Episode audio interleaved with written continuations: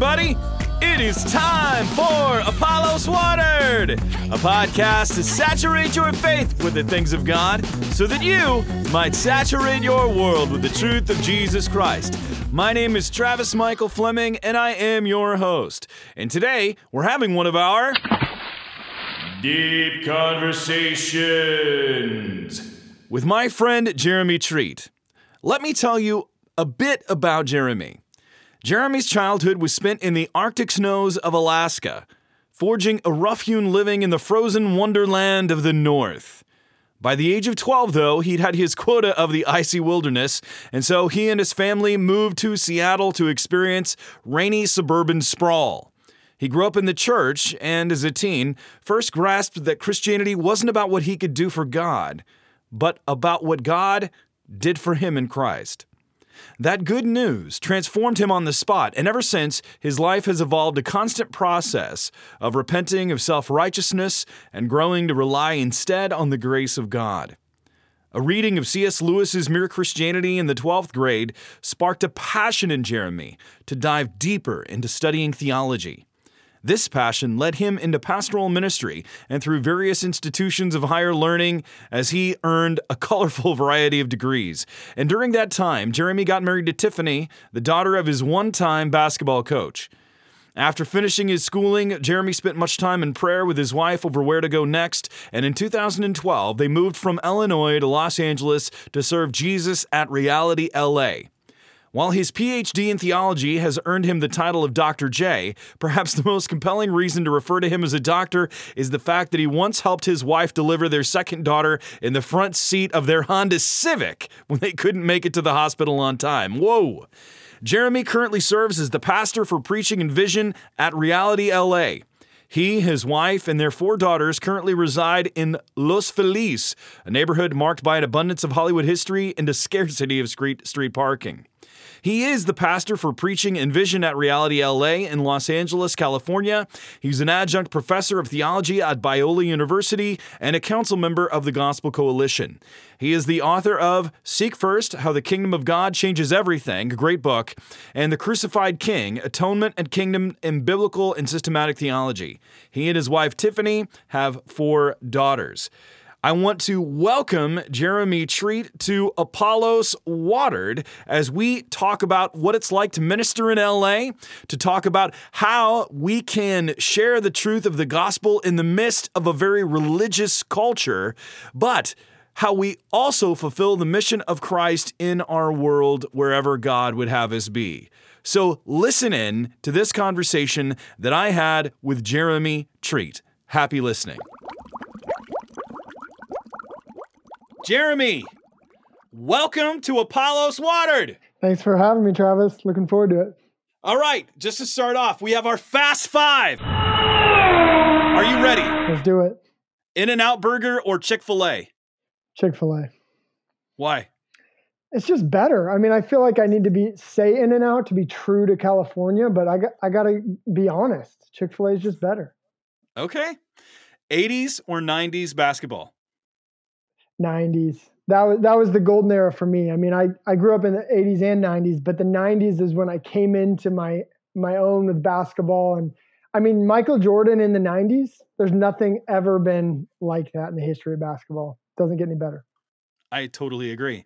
So here though, since you're in California, I'm assuming now are you a Lakers fan or are you a Golden State fan? Oh man. Oh, you just insulted me. I'm a Clippers fan. oh! Los Angeles awesome! Clippers. Oh, now okay. Pre, I mean, were you pr- like pre? Like I don't want to say pre, but pre Steve Ballmer, or were you a fan then? Listen, man, I'm I'm OG. Okay, I've been a Clippers fan oh. since 1999. Kenny right? Norman. Uh, Kenny Norman, Danny Manning. Oh, Ron Harper. A, I've got a Brent Barry jersey at oh! home. Okay. Clippers are my squad. So I, I, I, I grew up a Seattle Supersonics fan. I lived in Seattle. And uh, I came down to LA to go to school in 1999. And because I was a Sonics fan, I didn't like the Lakers. So I started clearing for the, cheering for the Clippers. Uh, and they, they took my heart. And then the Sonics ceased to exist. So the Clippers moved into that number one spot. Oh, that's good. I, I, rooted for the Clippers. They were my second favorite team just because they were kind of the lovable losers. Yeah. yeah. I mean, you're talking about the Loy Vaught era. I mean, that's when you were getting all the guys that were like way past their primes. Oh, yeah. Dominique Wilkins. Yeah. And, yep. People uh, forget that. Oh, man. Okay. Well, that changes my other questions then. Um, oh, yeah. I, I can talk about the Clippers all day. Although I, I, I'm not necessarily a Warriors fan, but I love watching Steph Curry. I mean, if you just want yeah. to see magic on the basketball court, like watching Steph is amazing. It is. It, it's it's just not fair. No. Seeing a guy shoot like that is insane. No. No. But okay, taking your Clippers love then. All right, how about this? You've got Blake Griffin, Blake, Blake Griffin, or you're gonna have Chris Paul. Oh, I, I I have I have some bitterness towards both of those guys. I would take Chris Paul. I mean, Blake Griffin is is is done basically. I mean, he's his game is power and dunking. He hasn't had one dunk this entire season, at least when we're recording this. And Chris Paul's doing well with the Suns. So Chris Paul is he's he's a leader, and that I respect about him. Yeah. Okay. Th- those were some fun teams to watch, man. When they got Chris Paul, Blake Griffin. And, oh yeah. Uh, oh man, they were some just great yeah, stuff. Okay. So here you go. Next one. Weirdest habit your wife or kids say you have. Oh man, weirdest habit my wife could say I have. um, I I always when I sit down, I always curl my toes. Like I always put my I curl my toes, and my kids always make fun of me about that. I don't know why I do it. I don't know where it comes from, but my kids. That, that's the thing that comes to mind. They they they always get on me about that. It's just natural. You curl your toes. That's pretty weird. Yeah, like I, I kind of put my rest my foot like on my toes. Like I don't know. It's weird. I'll own it. I like it's in my genes. I don't know. okay, that's good. I like that. Here we go. This is the last one. Last question of the Fast Five. If you were to be a place in California, what place would you be and why? Los Angeles. It's because it's the greatest city in the world. I love it.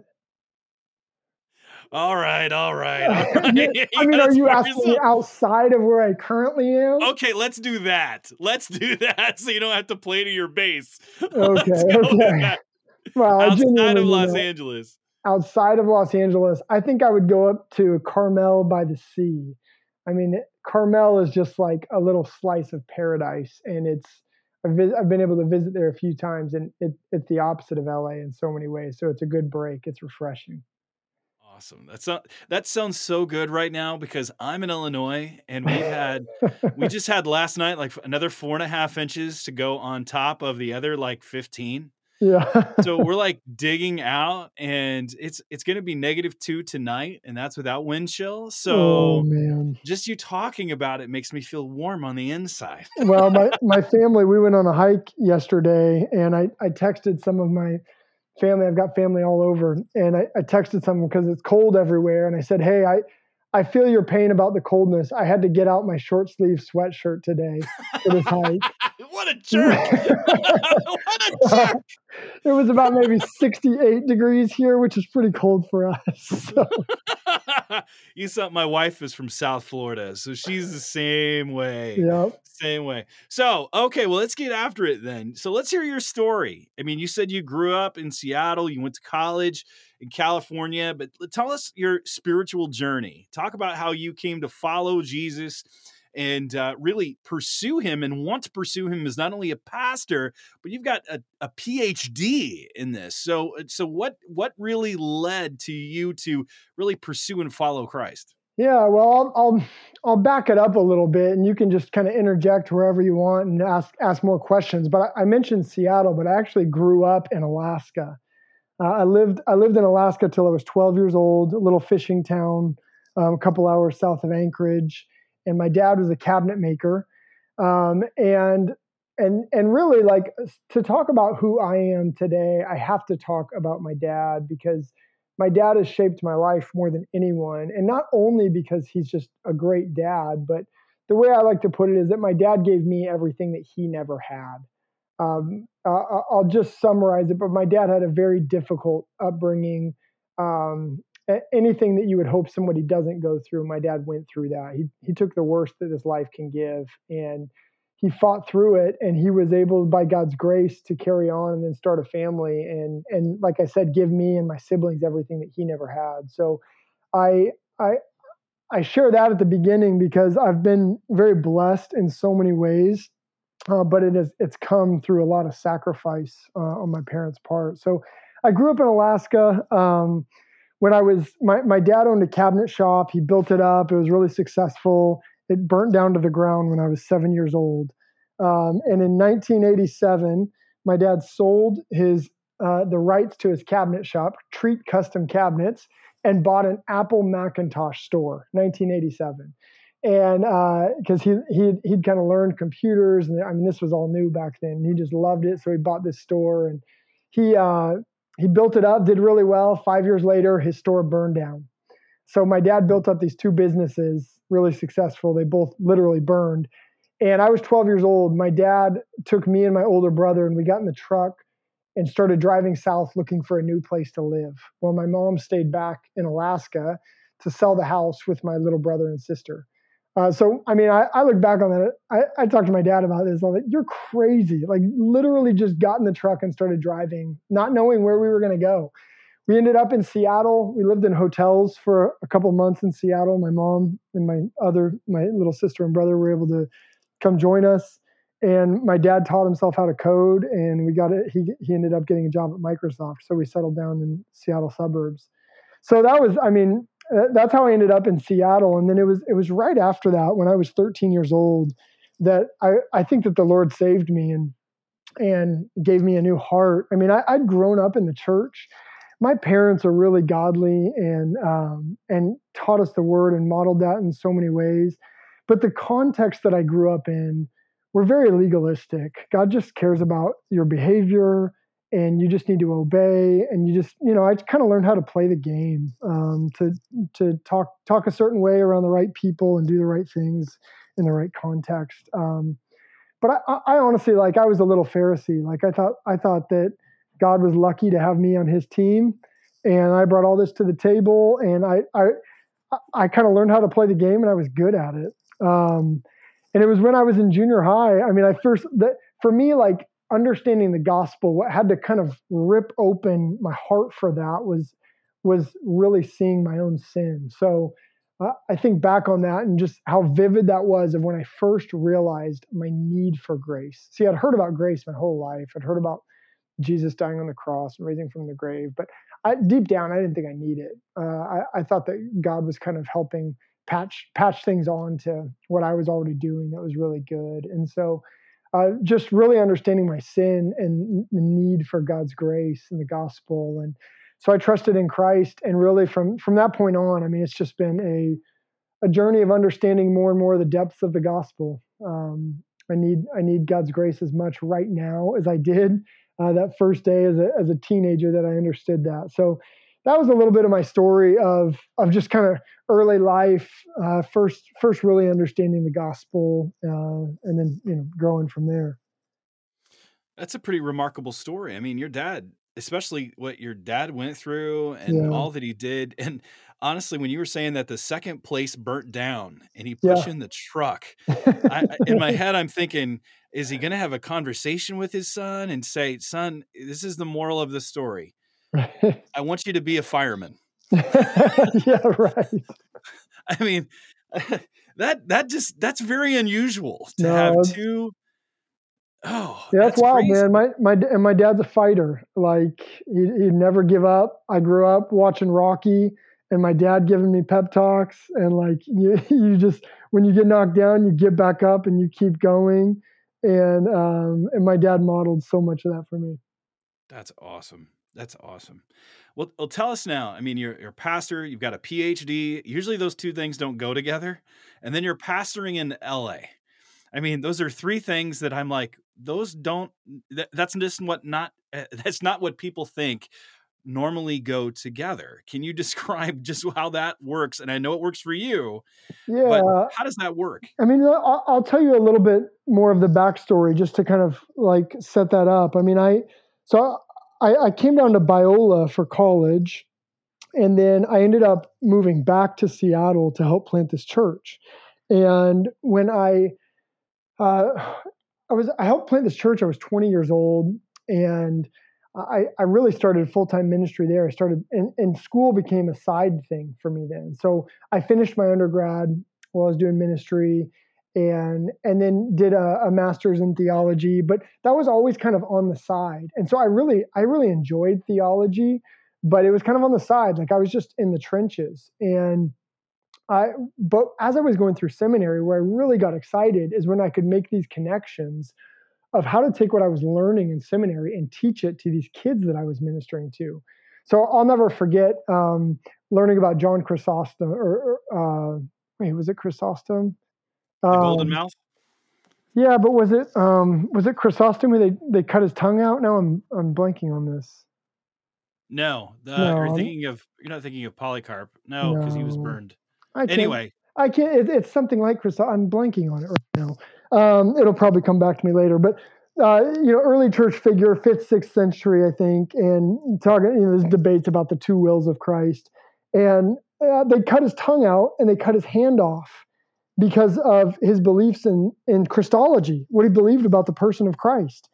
And I remember be- hearing that and being like, I don't think I'd take a paper cut for Christology. And hearing this guy who believed something so much that I mean, he got his hand off, cut off so he couldn't write anymore, and they cut his tongue off so he couldn't speak anymore. And um, and and when he did that, like uh, just seeing the courage there. So I went and I told that story to these junior hires, and all of a sudden they're just they want to learn Christology. They're like, this guy's crazy. Like, what was it that he was talking about that he'd get his tongue cut out, right? Like, they just can't even imagine that.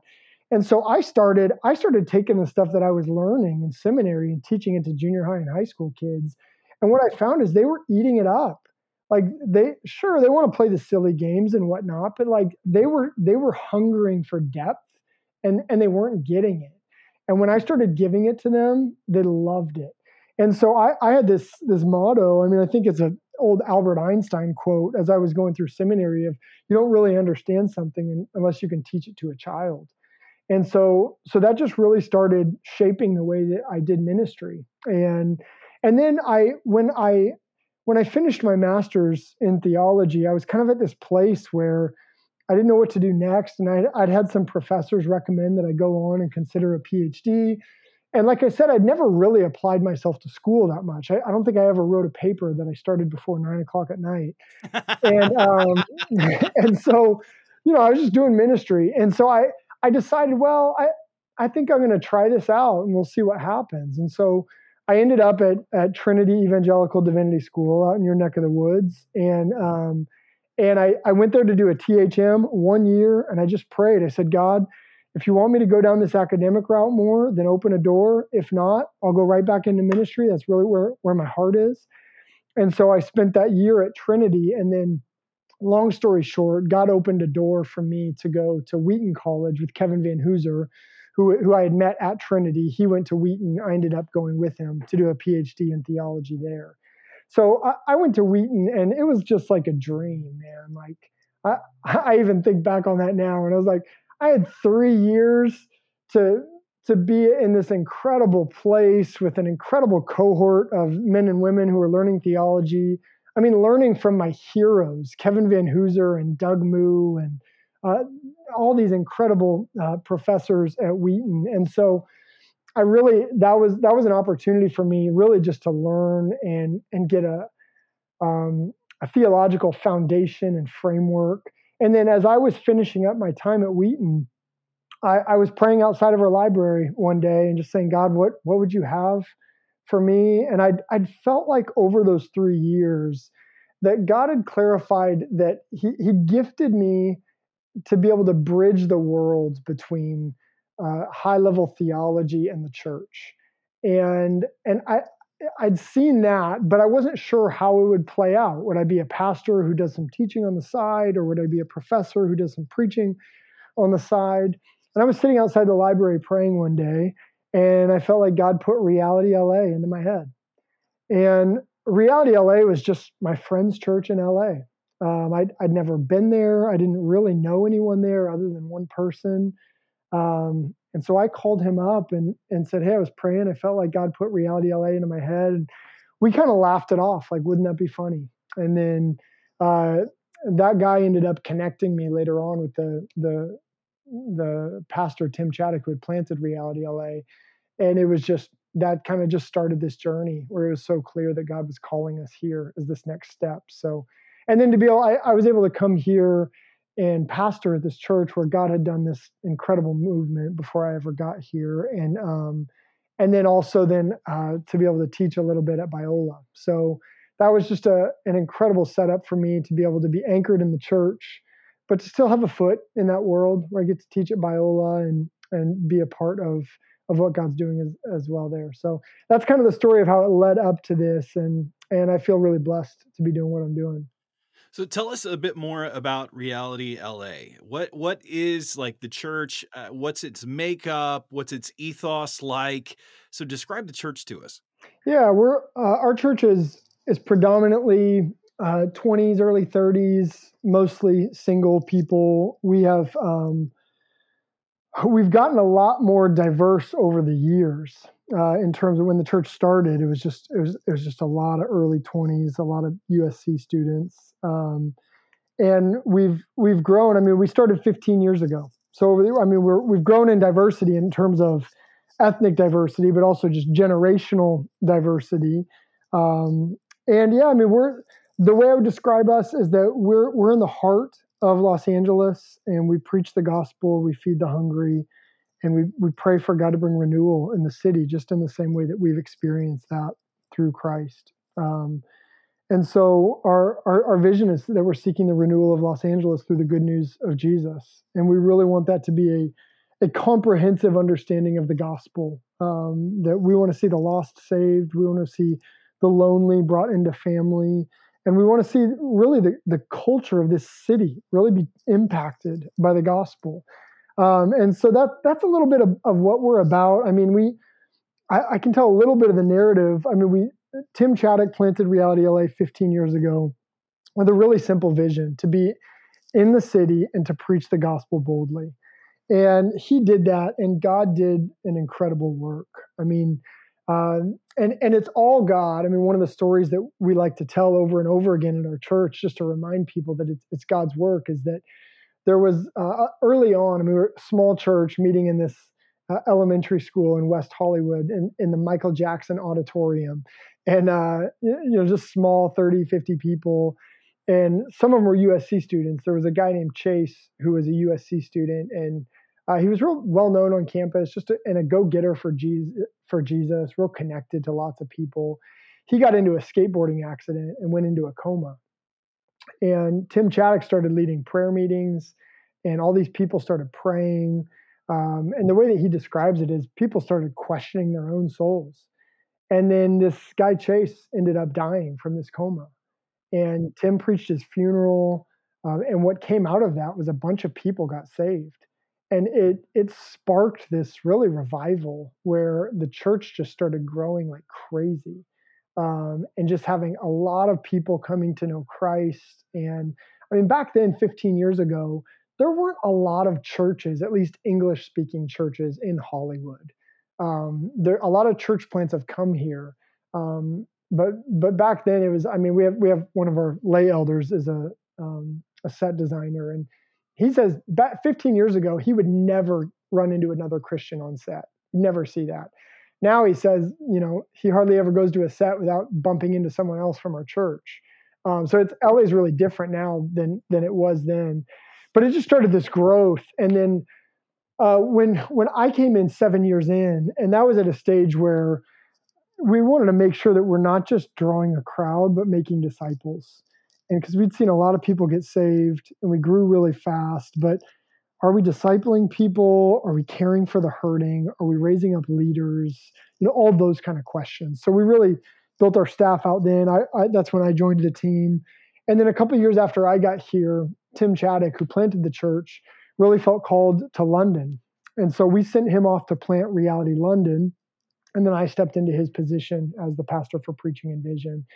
Um, and then over the last five years, we've been doing root work. Uh, the way that I describe it is um, we, we've been trying to transition from being a young church plant that eh, that experienced a lot of momentum early on to Lord willing, just being a healthy church that's making disciples from one generation to the next, that's rooted in the city. And and then just a couple of years ago, I mean, this is kind of the last piece of the story is um, for now. I mean, is that uh, eh, we we had a, a, another church that we had partnered with in different ways in Hollywood. They approached us two years ago and said, "Hey, we we want our church to join your church and to give you all that we have." And what that meant is that we inherited um, along with just an incredible group of people, small group of people. But we inherited a recovery ministry uh, and a, a, food ministry where we serve about 250 meals a day uh, to the most marginalized in East Hollywood. And then along with that, we we got an office building and a small Baptist church building that's right next to it where we do all the food ministry. And so that for us was such a game changer. I mean, having never owned property and uh, and and renting office space all over the city and paying a fortune for that. And and honestly it being hard to be able to tangibly serve the city and now to be able to have this food ministry and recovery program to have a place that's our own home where we put down roots it's just it's massive for us as a church. And and that's that's affecting our, our the culture of our church. I mean we really are learning more how to see the image of God in every single person in the city and how to care for the hurting and the broken. And so that's that's just all God's grace. Like we we couldn't write it up that way. We couldn't have worked ourselves into that. Um, and so we feel like there's we feel a really strong sense of stewardship of God's God's called us here and positioned us and and given us an opportunity to make an impact for the kingdom. That is awesome. And I, I have to say, being in the Midwest and interacting with people from the Midwest, when we when I hear California, especially when it ever comes from a Christian perspective, I know there are some great churches there, but California largely has been a place that seems very, very dark and preaches a lot of values that are countercultural or antithetical to the gospel, but yet you're in the middle of it, uh, being faithful. What are the I mean, a few few questions that I have that come to my mind. I mean, first of all, what are the biggest blessings that you've you've already articulated some of them, because in many ways you've found to a place where there are streams in the midst of the desert, and God is doing a work. He is transforming the hearts and minds of people. Um, but it's it's I mean, what what's the biggest blessing you've seen in being the pastor of preaching and vision at Reality Church LA? Yeah, I mean that's the answer to that is easy for me is is just seeing people come to know Christ who and and what we always say is that we want to see people who are far from Jesus become followers of Jesus. And so, I mean, look, if you got people like me who grew up in the church and maybe were, you know, need to need to like understand the gospel compared to their legalistic upbringing, that's awesome. Like we praise God for any any salvation. We praise God for his work that he's doing but seeing people who you would never think become Christians become Christians is just incredible. I mean, there's there there's a a woman who runs a Thai restaurant on the block that I live on, and um, I, I I walked into this Thai restaurant one day, just I mean literally just to get lunch, and she comes out, Pastor Jeremy, and I'm like, I'd never even been in there before, and um, I, I said, I'm I'm so sorry. Do you, like, are you a part of our church? I don't think I've met you before. And she says, I just came to your church and I'm a Christian now. And this woman is, she's in her 60s. Uh, she grew up in Thailand, immigrated to the United States. She's been running this restaurant uh, for most of her life right here. She's been a Buddhist her whole life. Somehow she randomly ended up at one of our church services, gave her life to Christ, has gotten baptized, and I, I mean, I stop by her restaurant all the time and check on her and pray for her. And I, I mean, just seeing her grow is incredible. So yeah, those kind of stories. I mean, that's what's most amazing is just being. You know, there, there's a lot of hardship. This is very much like I, I feel the sense of spiritual warfare that comes with being on the front lines. But but seeing that makes it all worth it.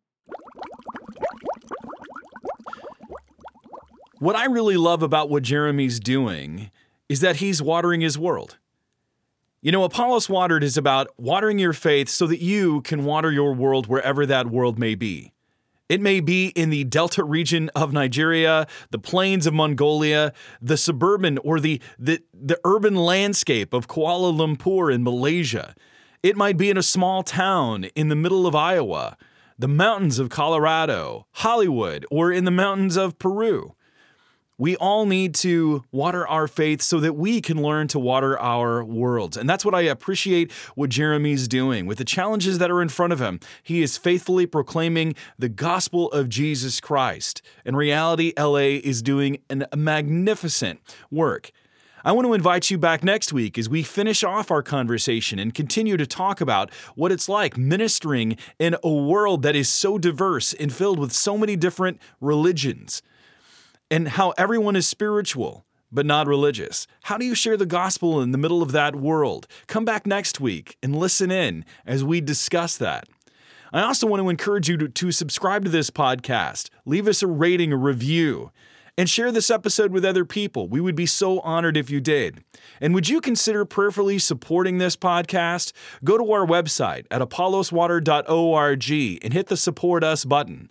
And there you can pick any amount that you would like to give in order to help us to continue to water the faith of people around the world so that their worlds can be watered with the truth of who Jesus is. I also want to give a shout out to our wonderful Apollos Watered team. Brian Dana, who's our sound engineer, Eliana Fleming and Rebecca Badal, who are knocking it out with our social media. And Kevin O'Brien, my partner in crime, who's always there to help lead the discussion and talk about how we can make our show more perfect for you so that you can water your faith and then then water your world. I also want to give a shout out, a plug for our sponsor, Kathy Brothers of Keller Williams Innovate. If you're looking to buy or sell a home in the Chicagoland area, then Kathy is the person that you need to look up. She is truly great at her job. She has an amazing team as well. She comes with years of experience and loves people. She's trustworthy and cares about her clients. I know because I'm one of them. She's my agent. She sat down with me and my wife, learned what we were looking for, and then presented the best options that were relevant to us. And then after we purchased a home, she regularly checked in to see how we are doing. Give her a call or text today at 630 201 4664. That's 630 201 4664. That's Kathy Brothers of Keller Williams Innovate. Tell her Travis sent you. That's it for today, everybody. I want to encourage you water your faith, water your world. This is Travis Michael Fleming signing off from Apollos Watered until next week. Stay watered, everybody.